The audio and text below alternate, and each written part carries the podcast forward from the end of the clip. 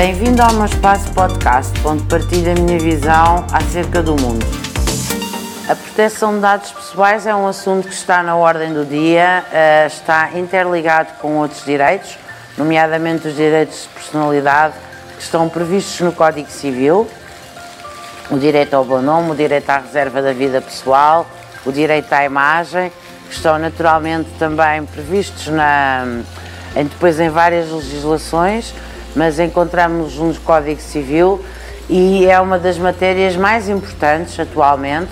pois visa proteger a integridade de cada um e o seu direito à reserva privada.